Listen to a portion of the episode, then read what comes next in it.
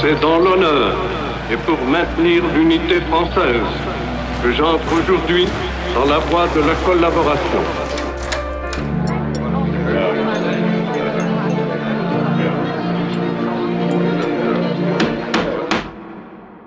La France s'est ressaisie.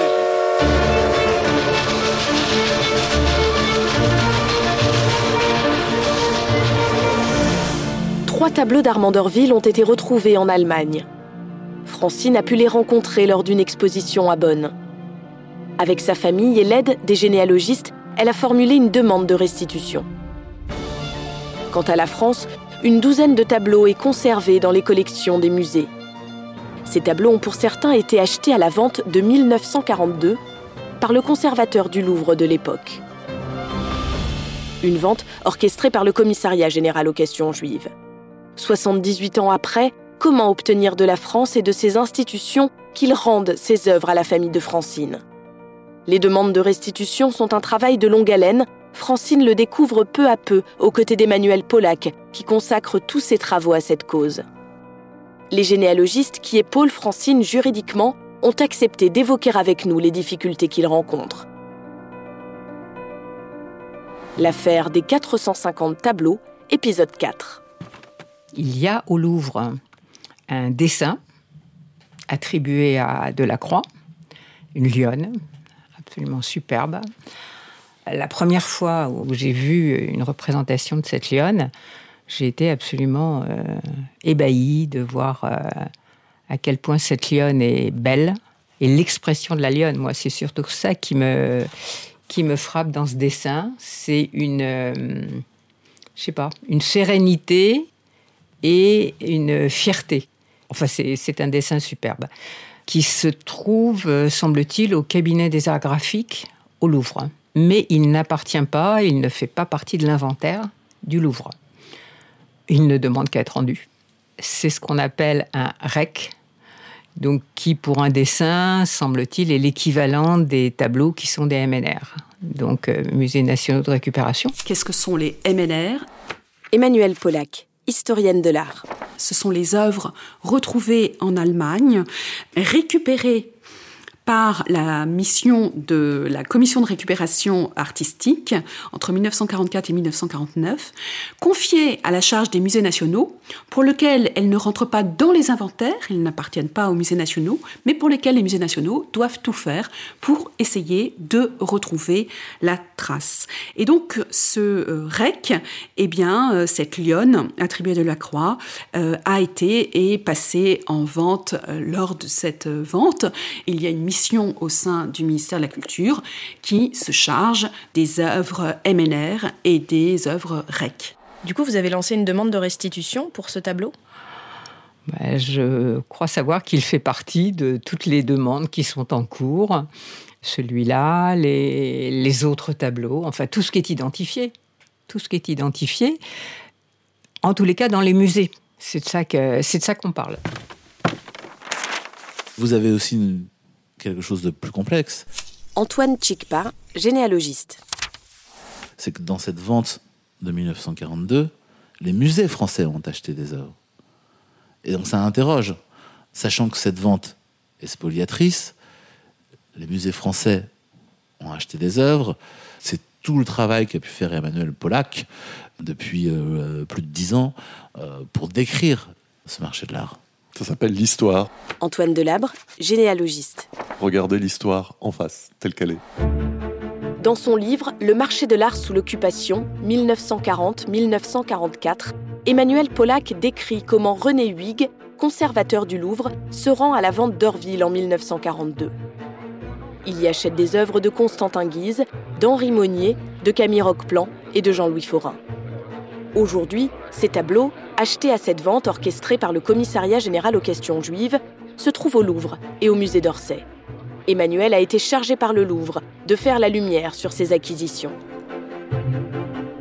Pour pouvoir les revendiquer, nous avons pris la tâche des musées de France, de la commission d'indemnisation des victimes de, la spoliation et nous avons essayé euh, de leur expliquer pourquoi ces tableaux étaient euh, spoliés et pourquoi nous les revendiquions. Les retours sont pas encore très concrets. D'abord, nous avons été euh, confronté à une difficulté importante qui a retardé notre travail de revendication, c'est que le gouvernement français a souhaité, pour favoriser les revendications, mettre en place une commission présidée par David Zivi, qui travaille pour le ministère de la Culture, pour favoriser ces restitutions. Il est un domaine dans lequel nous devons faire mieux, celui de la restitution des biens culturels. Discours d'Édouard Philippe, Premier ministre, à l'occasion de la commémoration de la rafle du Veldiv, 22 juillet 2018. Vous le savez, dans les collections nationales se trouvent de nombreuses œuvres dont les Juifs ont été spoliés durant l'occupation.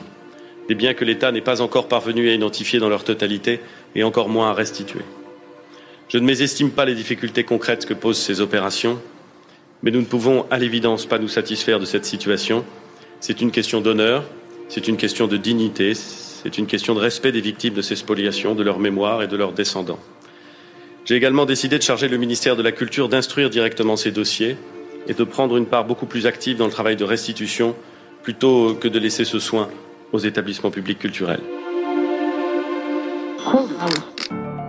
Mais avant la mise en place de cette mission, il a été nécessaire de publier des décrets, euh, de les faire passer au Conseil d'État. Je pense qu'on a perdu euh, au moins un an de nos efforts avant la mise en place de cette mission. Maintenant qu'il existe cette commission au niveau du ministère de la Culture, et que donc, d'après ce que j'ai compris, la restitution des œuvres ne dépend plus du bon vouloir des conservateurs des musées, chacun individuellement, mais d'une commission relevant du ministère de la Culture, pour moi, quasiment, je dirais, un, top départ. Quoi. On rend ou on rend pas. Mais si on rend, euh, on n'est pas dépendant de tel conservateur qui va rendre et de tel autre qui ne va pas rendre.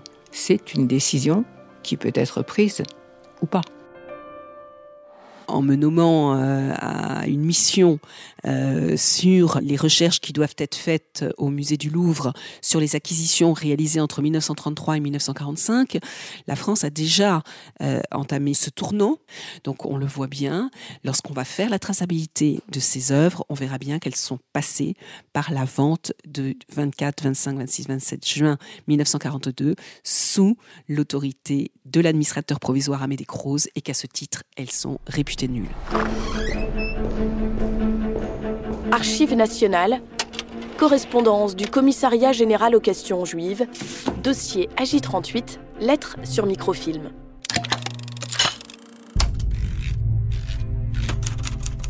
Nice, le 31 décembre 1942. Le directeur régional du commissariat général aux questions juives à Monsieur Croze, 8 rue Caffarelli, Nice. Objet Succession d'Orville. J'ai l'honneur de vous faire connaître qu'afin d'obtenir le règlement de la succession du juif d'Orville, dont vous êtes administrateur provisoire, vous avez l'obligation de vous rendre de nouveau à Paris afin de prendre contact avec les services du commissariat général aux questions juives.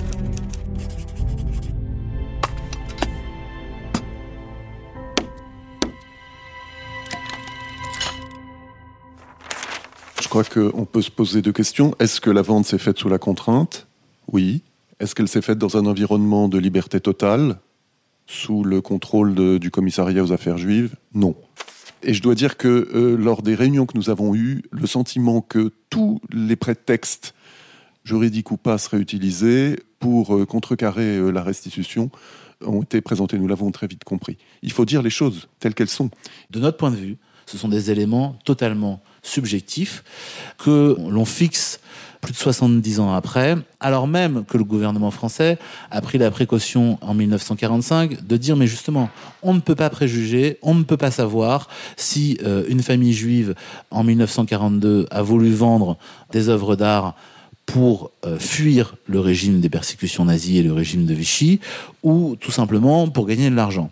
Et puisqu'on ne peut pas présumer ça, on considère que les actes sont nuls. Ces démarches, elles vous semblent simples, elles vous semblent rapides, ou elles vous semblent compliquées? Elles devraient être simples. Il n'y a pas d'obstacle. Logiquement, ça a été vendu, moi je ne sais pas à qui, hein, mais ça a été vendu lors de la vente. Euh, l'argent n'a pas été touché par la famille on en a déjà parlé.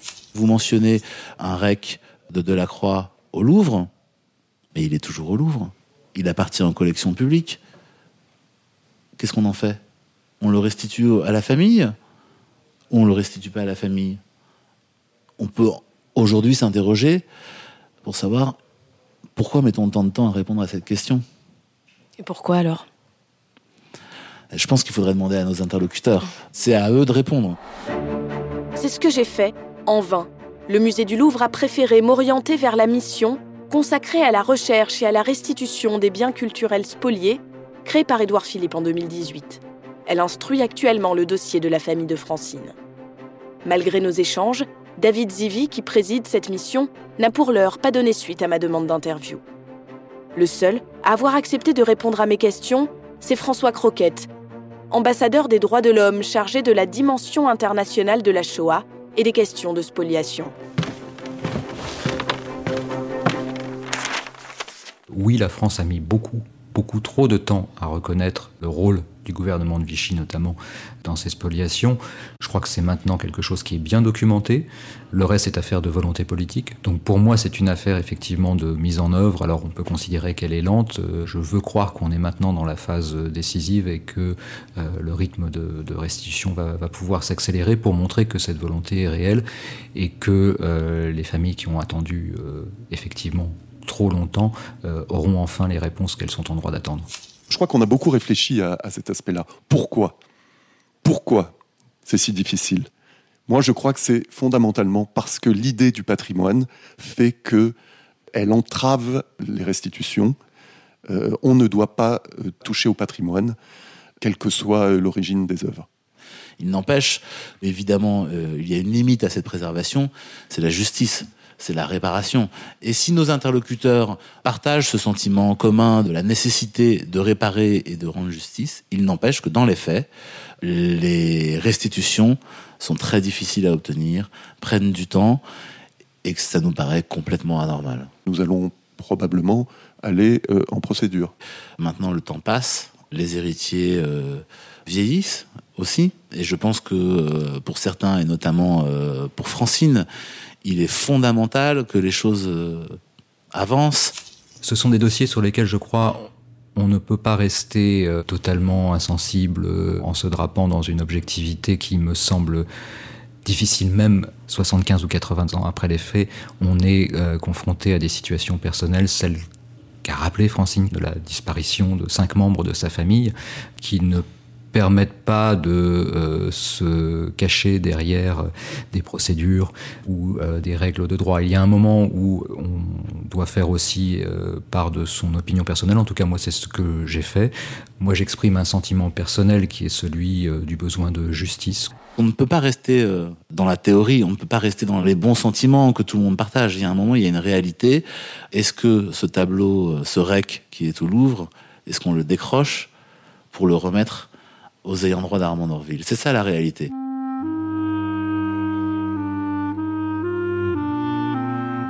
La spoliation, c'est un peu l'histoire de ma famille. J'ai eu un grand-père euh, qui a été dépossédé euh, de, ses biens.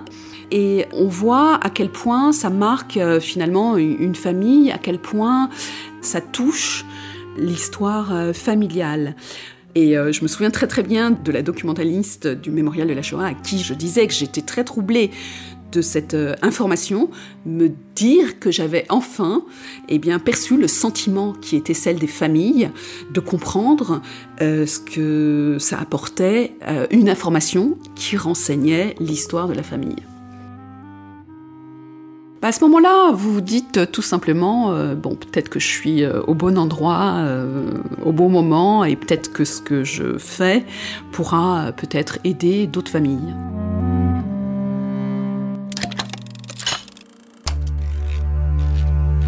Amédée Croze, 8 rue Caffarelli à Nice, administrateur provisoire.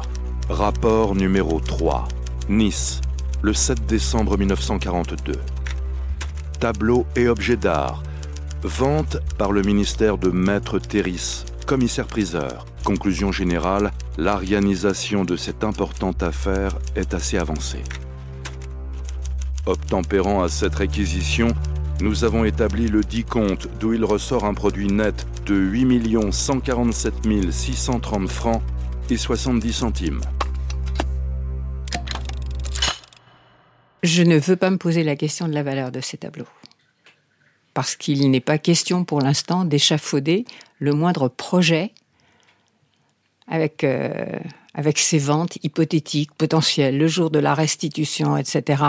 Il y a les tableaux qui vont nous être restitués, mais il y en a d'autres. Je ne peux absolument pas envisager le côté euh, financier de la chose. Il y a une partie qui est légitime et une partie qui est due au fait qu'il y a eu la déportation. La restitution d'une œuvre d'art, ça s'apparente à euh, restituer un enjeu mémorial, une identité familiale, des souvenirs familiaux. Ça participe à la reconnaissance des victimes des familles. Et c'est toujours ce qu'elles cherchent. Parce que n'oublions pas que ces spoliations participent d'un continuum qui va de la stigmatisation d'une population avec euh, l'étoile juive euh, imposée, son éradication de la vie économique avec la loi du 22 juillet 1941, à son internement dans les camps français, puis sa déportation vers l'Allemagne et, in fine, son extermination. À ce titre, c'est un crime imprescriptible. C'est un crime contre l'humanité, et tant qu'on a la possibilité de pouvoir eh bien, participer à cette réparation, même si on pourra absolument pas tout réparer, eh bien, moi, chacun choisit dans sa vie ses barricades, mais moi, je suis juchée sur ma barricade et euh, je tente avec la dernière énergie de faire avancer ces affaires. Il n'y a pas de raison que les tableaux ne reviennent pas euh, à la famille. Pour moi, c'est logique. Et quand j'écoute le ministre de la Culture, il est d'accord avec moi, si j'ose dire. C'est très présomptueux. Maintenant, les actes. Euh, c'est autre chose. c'est autre chose.